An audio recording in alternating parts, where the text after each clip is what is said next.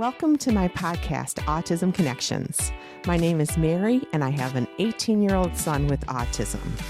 16 years ago, I received a devastating diagnosis. It's through my connections I have made along the way that I have received so much love, support, and guidance. It's my hope that by sharing these amazing connections with you and their experiences, that you also may be helped and learn much. Hi, everybody. We are back. Took a few weeks off here, but I am so excited today because I have my good pal, and I can also say one of my favorite people, Jamie. You're so sweet. Aw, so great to have you. I've been wanting to have you on for a while, and I'm so glad we actually are live and in person. I usually have people that aren't with me, and I have the pleasure of being here with Jamie today. We have lots to discuss, but I wanted to start by just telling everyone a little bit about Jamie. Jamie came into my life about a year ago, actually. Do you believe it's been a year? I can't believe it. I know it's been a year. Jamie and I actually met uh, on uh, one of the via Facebook, of course. And for a year, we talked, we texted, we talked. And she has a lot of similarities with my story with T. And so I was just so excited, so excited to have her on today. So, um, Jamie is actually mom to three fabulous boys. She has a set of twins who are how old, Jamie? 23. 23. Wow. And then uh, Luke, of course, is 21 years old. Jamie has been married for 27 plus years. She has a degree in social work. She lived in Minnesota and she moved to Illinois, which I want to talk to you about services, of course, in different places. And she worked in a transition program for over 10 years in special education, which is amazing, obviously. And plus, you got to work where Luke was, correct? Yes, Luke went to school there. That's awesome. I can't wait to talk a little bit more about that. So I am thrilled that you're here today, friend. Today, we're going to talk about advocacy. We're going to talk about residential, maybe splatter in a little bit about funding. But I really wanted to have Jamie come on today because she has, she's someone when I met her and heard about her story and heard about her advocacy for Luke was blown away, truly blown away. And also, she's someone who I see on Facebook in so many different groups, always helping other people, whether it's commenting, giving them, you know, some help and support, or even if it's just offering encouraging words. You help a lot of people, girl. Thank you, Mary. You've helped me too. Ah, we're here. We're in it together, right? We can't do this alone. That is for sure. We need our tribe. So, what I wanted to do is just by starting to give you uh, the opportunity to share your story a little bit about Luke, wherever you want to start. Um, well, Luke is 21. Uh, he was seven when we moved to Illinois, and uh, we were told, Why are you moving here? Why are you moving to Illinois? It's the worst state to live in. And actually, we found it to be a lot better than Minnesota at the time because of Luke's severity. He's um, has profound autism, and we got funding within three weeks in Illinois. And in Minnesota at the time, it was off of your income. So we really didn't have much help. So we were thrilled when we moved here to get the funding. And then we had to search for the right school. And that's where the journey began.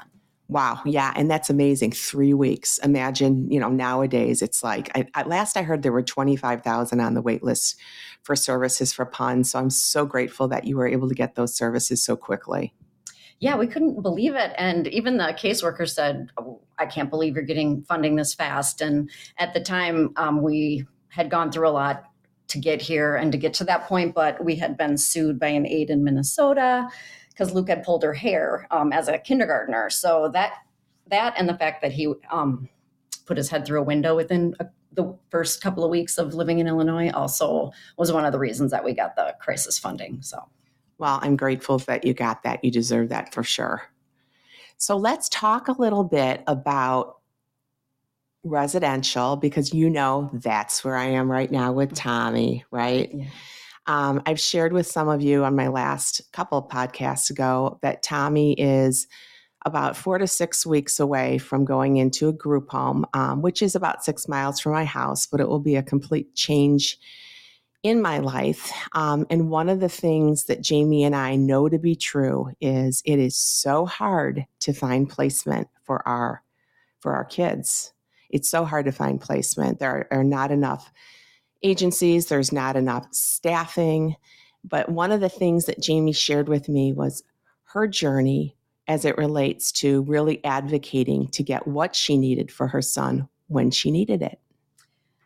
Well, I will begin with COVID. I think we all um, can agree that was really tough on our families, on everybody, but for our kids with special needs that didn't understand why they weren't going to school, why they couldn't go to the store, why they couldn't keep their same schedules. It was very tough. And I had gone to um, Kirk School in Palatine with Luke for the past 10 years. Um, so I was his person that transported him. You know, I was with him on the bus. And so he wanted to go to school. And um, during COVID, when school would start and then it would stop, it was really tough on Luke. And um, he had some aggression. We had to put him in the hospital. And that's when we determined that he would need a residential school placement. So um, that was something I really didn't know about until another parent told me about it. So I was very grateful to the friend that had um, discussed that with me. Uh, Luke was in the hospital for three months, and we had to look at all the residential schools that are approved by Illinois in order for um, placement, the ones that Illinois will send the kids to. Kids can live there full time.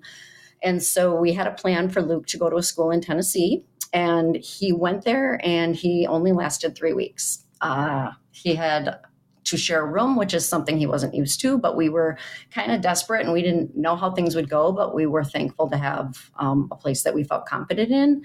However, Luke ran away and um, they found him. Thank God he was safe. And we had brought him back home. And then we had to start the process of finding a new school. And the only school that I could find, and because of my social work background, I had called every Department of Human Services in every single state in the country, asking what schools they had for autism, what help they had for autism, explain Luke's situation. I knew that he needed a secure um, type of school that uh, where if he ran, he'd be safe. And the only school that I could find in the country at the time was Shrub Oak um, in New York, and that is where Luke currently is. Wow.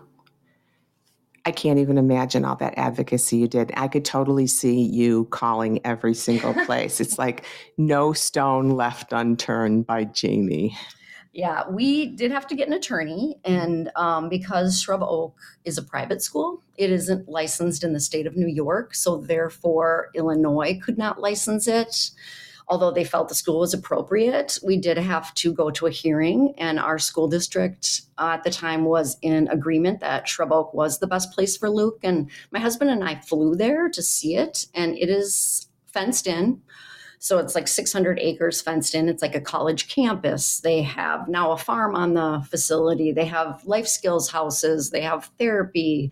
So we knew this was the best place for Luke. So when we went to the hearing, um, we actually, it was us and our school district taking ISB um, in the hearing because our school district also agreed with us. And the hearing officer came back and said, wow, like you have checked everywhere and why aren't there more lists or more schools for our kids? And that's kind of where the journey begins. There aren't a lot of options for our kids that do have more, you know, needs and need 24 7 supervision. So um, it was agreed that Luke would go to Shrub Oak, but our school district had to pay for it. So uh, what happened next is, I, my social work background, I, I kind of said it's not really fair that we can afford an attorney. Other people maybe can't, but they're in the same situation as I am, where the Shrub Oak is the only school that our kids can go to. And so I called our legislator, which I had met um, when the legislation in Illinois wanted to take the sensory rooms out of schools because I had worked at Kirk for so long and seen them used appropriately. My son calms down in a sensory room so much faster um, and can come right back to class. So we had met our legislator. We had had legislators come into our building. Our superintendent at the time, um, Dr. Judy Hackett, was pretty amazing with educating parents on how important it is to talk to your legislators, to have them get to know you, get to know your kids. And that is important because when I called our legislator, he knew who I was. He had met Luke before. He had come to Kirk School and toured it. And I'll always be grateful to him for the help that he gave to us. But he also heard Luke's story and everything Luke had to go through because really Luke should have gone to Shrub Oak um, and not even gone to the Tennessee school. But at the time, we just thought we have to take what is licensed by Illinois, and um, but it wasn't safe, and we were worried. And thankfully, with the work of our legislation, they did pass a law where kids can go to Shrub Oak now, but there are a lot of factors that play into that determination. What an impact, though. Think of families after you. I heard 14 families. I think there's close to 20 families. now in Shrub Oak Unbelievable. from Yeah. Illinois. So the other part is how great that they can send them there, but the expense, right? Yeah. I mean, which is good. The expense, okay, what I mean by that's good is it's good the districts are held accountable, but why the F can't they take all that money that they're sending out of state and build a community locally? I'm shaking my head, which of course you can't see because you're hearing the podcast, but a lot of the parents, my son is 21.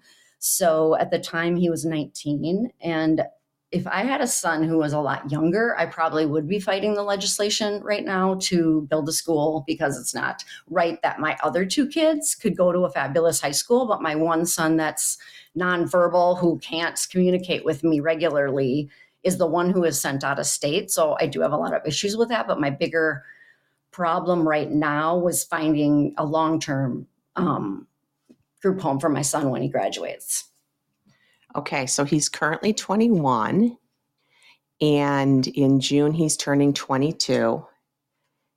And that's our journey in Wisconsin, girl. That's where that's that's why we moved to Wisconsin, right? For me, I had I knew Tommy was going to need some sort of residential. Group homes were no longer an opportunity for me in Illinois. I almost placed him when he was 14, didn't got him stabilized and then when i started needing it again i was told basically there's there's really nothing nothing available especially after covid with all of the staff shortages and you know everything that went along with that so i decided to move to wisconsin specifically for services and am walking in faith right now because he's currently at his current at his program where they have a day program and 88 acres that are being developed, waiting to eventually have residential, which will be our forever homes for our kids. So we are walking in faith in a big, big way.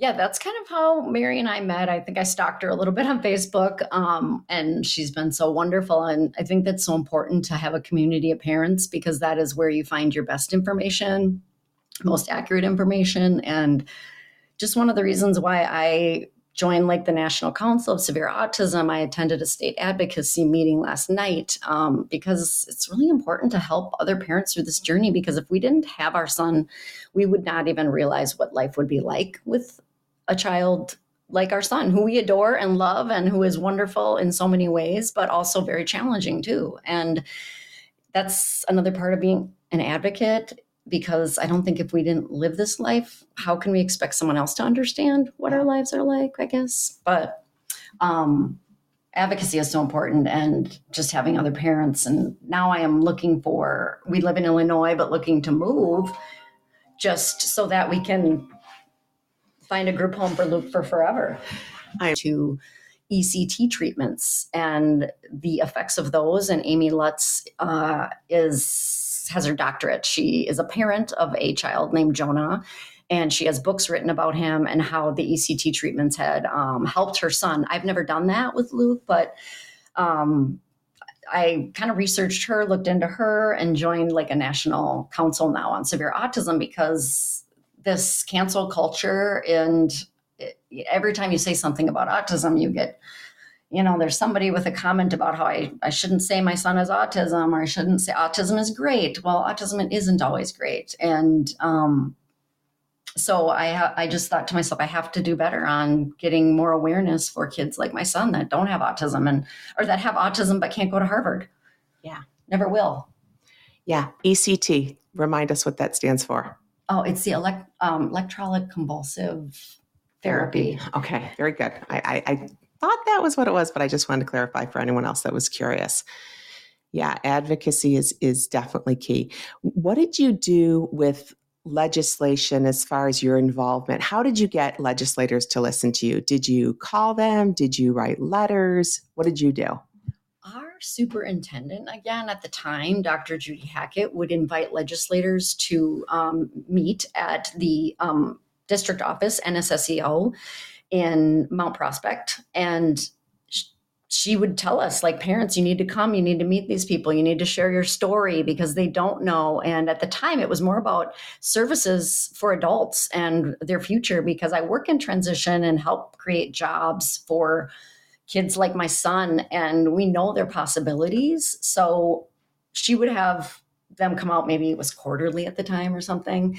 And i actually when it was in the paper about the padded the, the sensory rooms in schools and they wanted to take them out, that's when I really got heated because I thought, wow, I've seen them staff work amazing, work amazing with students. And I've seen when they don't have sensory rooms or calming rooms, I've seen staff chase kids around all day. I mean, it, it, so that's, I don't know. What was the issue with that? I mean, I, I, I mean, I want, I want to learn more about that because I know that they all of a sudden they're like, you can't have these rooms what was the was it someone sue or was there what what happened and how do they determine what's the difference between a sensory room a calming room and what they took away do you know what i'm saying yeah Oh, well it was in the the Chicago Tribune where kids were being abused and locked in rooms for okay. and I I do agree there yeah. are places that absolutely use those rooms inappropriately and shouldn't be using them and they shouldn't be in every school but in level 4 schools where they're used appropriately where I have worked and my son was going to school and I have seen the most amazing staff be kicked and hit and beat up and where I've seen kids be able to go into one of those rooms and come out and be able to go back to class within 5 minutes I thought I have got to do something because legislation doesn't see the other side of how these rooms are effective and can work wonders for the kids that need desperately need them. I, I did agree that some schools shouldn't have them and some people can be using them wrong, but that's everywhere. Right. Did they change that? They didn't for level fours. So level fours can still keep the rooms. However, they do have regulations on like rooms being locked and, and who can have them. I know for our school, they took them out. They have sensory rooms, but there's no doors and things like that. Right. So. And some of these students need the doors. Mm-hmm. I have a friend who has a room in her home and her son is nonverbal. He util- utilizes a letterboard and has, you know, to communicate, but he asks to go into that room because he knows it, what the intention is. He can calm down and won't go after mom, etc. So I think you hit the nail on the head. Is they legis they need to see both sides. They need to. It can't be just black or white. You, you know, we can't have these because this one thing happened. They need to have a better understanding of the value of having this some of these calming rooms for sure. And, and, it started, there was a legislator in Buffalo Grove who actually um, was put in a padded room as a kid. And that kind of started, uh, I think, the legislation. And I had reached out to him and I'm like, I understand they're not used appropriately for kids. You shouldn't even have been in, in one, but for kids that need them, they can be awesome. So that kind of started my introduction into talking to your legislators, how important that is, and informing them, meeting them, getting to know them, getting them to know your child, what you're going through. It absolutely helped when I needed residential placement for my son.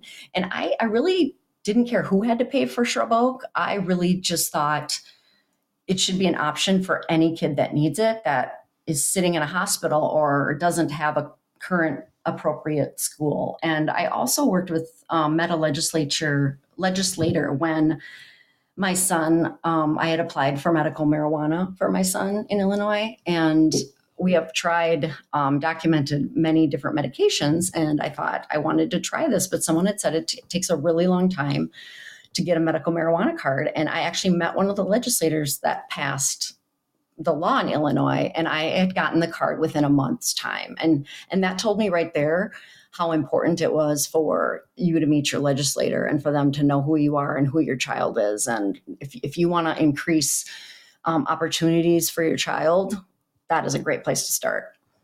Absolutely. totally agree with that. So if anyone's out there and you get those Facebook posts saying, please sign here for this new bill that's going into effect, it can be as simple as that for sure, just reaching out. I actually, when I was in Naperville, a senator had a roundtable. This was right before COVID, and we all showed up. There was probably about 30 parents that were there. It was organized by a parapro from my son's school, his, if you can follow this, from his son's school the mother got the senator in to hear our voices, and a lot was brought up about what needs to change. And then COVID hit, and there really wasn't any, honestly, there wasn't any follow up after that. We had some really heartfelt, there were a lot of tears in that meeting shared with her. And I really appreciate the fact that, you know, she showed up. But I think also closing the loop is really important after a meeting and everything, and just staying visible. I need to learn more about that here in Wisconsin now that I'm here, you know, get get connected more and everything. So, what do you think we need to do collectively as parents of special needs kids to advocate? Like, what can we do? Can you think of anything? I don't know. It's funny you say that because I had attended a meeting just last night with um, Susan Goldstein. She's an advocate, parent advocate, and was in the legislation in Florida. Um, last night it was on Zoom for parents all across the country who are starting a grassroots kind of organization to get our kids to get information to legislators. So she had mentioned about going to different community meetings where your legislators are going to be at town meetings. Um, besides just calling them and getting to know them, attend some groups. When I first moved to Illinois, I went to an autism walk, and I thought because I don't know any parents here, I don't, I can't just ask the neighbor to babysit um, with my son's you know needs so you know get to know the community around you and meet parents so because voice the more numbers you need you need there's power in numbers. So i would say just getting out there and getting to know people in your community and who have the same beliefs and cause that you're fighting for is important. Absolutely no i think that's that's key. All right jamie here's a big question for you since i'm going to be going down the path of placement for tommy uh, in a few weeks what is your biggest suggestion that you would communicate to a parent like myself or any other parent that's getting ready to make a placement? I would say talk to other parents who have placed their kids. When um, my son went to Shrub Oak, we started a Facebook group, a private group, so that parents would have support. It's not easy. Uh, I still cry, and my son's been there for almost two years, and you know he's nonverbal, and so you know we set up phone calls and stuff with him every week, and we are lucky enough to fly out to see him once a month. But the other parent support, uh, just how to get through every day, and like ideas of like I don't know no, that's good. There's there's a lot of I'm on a couple Facebook groups right now, and to be honest with you, it saved my butt in a lot of ways. Uh, I don't want to give up. I don't want to have somebody else. I don't want to entrust anybody else with taking care of T 24 7. I've been doing it for 18 years, but I know I need to. I have to. A single mom. I'm 60 in February. How the hell did that happen? But I know that it's something I have to do. And I was going to do it anyways once Matthias has residential. That's my plan, right? Yeah. But I wasn't. I'm, I'm going into a group home um, that's been around since the 80s and it's not far from my home. And other parents at Matthias actually have their kids there. And I've heard good things about the agency, but you know, mom, no one else is going to do it like mom. And, you know, I just have to, you know, be okay with that. And that's that's helped me a lot too. I mean, you know, it's easy when you're having good days, and we're having some really good days over here. It's really easy for me to second guess this. I think the first thing I usually tell parents when they say, What was it like placing Luke? I say, It's not home, but you have to get to know the staff around you. And they are there to help you. I realize that when my son graduates, I always thought my son would live with me forever. And when COVID hit, it made us decide that no, this isn't going to be the safest choice for me, but it's also not the best choice for him because we've seen him grow in ways that he never would have probably grown at home because I did a lot of things for him. And now he's become more independent. He is very happy after we visit. He happily walks back into school where, you know, they're all talking to him. And so I always just tell parents remember it's not home and be kind to staff because staffing is such a huge issue. And I'll read posts on Facebook where parents are mad at because a teacher didn't do this or a teacher didn't do that. And I'm like, well, did you talk to the teacher and tell them about your child? When when my son first went to Shrub Oak, I made visuals for the staff because I don't know how many new kids are going to school that day. And I wanted to make sure Luke can't you know, my son can't tell them this is what I eat for breakfast. This is the only thing I'll eat for lunch. This is the only thing I'll eat for dinner. So I made sure that he had the tools and the staff had the tools on what to use. Don't just assume the staff, you know, just know on day one that all these things about your child. You have to really stay involved, get to know the staff, be kind to the staff because they are with your child. Um, and just remember it's not home. And you are going to have to accept some differences and that things aren't always going to be done the same way but they can also come out the other side being a lot more independent in ways that you never realized. Right and that's what i want for tommy because i am the hover mom. I am the hover mom that can read his mind like no one else. But you know i mean i know i'm not alone when i say this. Other moms out there you know that like our kids how much we love them and how attached we are to them they connect with us in a lot of ways that are, you know, I mean, safety is, we usually get the beating, the lashing, the grab, the whatever, whatever it is, you know, whatever happens when there's aggression, we're the safe one. We're the safe one they go to. And, you know, that's sometimes what leads us to make these decisions that we have to for the safety of everybody. But I love what you said about Luke when you were saying his independence, he's eating more stuff. Because, like, I'm just visualizing Tommy's not going to eat anything but this, this, and this, you know. But you know what? He he, he may. And he's putting on his own shoes now. Like he oh, used to just wear Crocs. Now he's wearing tennis shoes. Yay. He's getting his socks on by himself. He has um he walks all the time with staff too, which I think is wonderful and something that I wasn't always comfortable doing alone with him. Right. Um, but you know, even just getting out of the shower and the way he towels off now. And I'm just so proud of him in other ways that I thought he, he wouldn't maybe have done. I would, I'm too, you know, hovering, I guess. Like when he's at home, I just wanted to make his life perfect. And things in life aren't going to be perfect. And my biggest worry was what's going to happen when I'm gone. Like, I will most likely die before him. And so I need to make sure he's safe and that he can be as independent as possible. And just trusting God that you know things are going to work out. And i also didn't just assume that the school had everything my son needed. So we sent a handicap like a, an adult swing because i know that's how my son calms down. We have one in our backyard. We had one at kirk school. And i thought i don't just assume this school has everything my son is going to need. And um, i wanted to make sure he had it. So we sent like a handicap bike. We have an adult swing and and they are just it's a fairly new school. They opened during COVID, um, like right before, I think. Really? But um, they do have a sensory room now, and things are really happening there, and it's a wonderful place. But like, I didn't just assume that the staff would know everything or they would have everything. So it's it's you should absolutely stay involved wherever your child goes. But yeah, I think that's really good advice. Really good advice. Well, I am so thrilled that we got to do this, girl, today. Really, really, and truly, I think that we said what we needed to say. I always say that, you know, I say it's just a chit chatty conversation. Don't don't be don't be too worried. We just kind of go with it, go with the flow. And I think that you brought some really good points up today. So thank you, friend. Thank you, Mary, for having me. Uh, you're, you're so welcome. All right, everybody, this closes up another segment of Autism Connections podcast. Feel free to share this with anyone that you think would benefit. Have a wonderful day.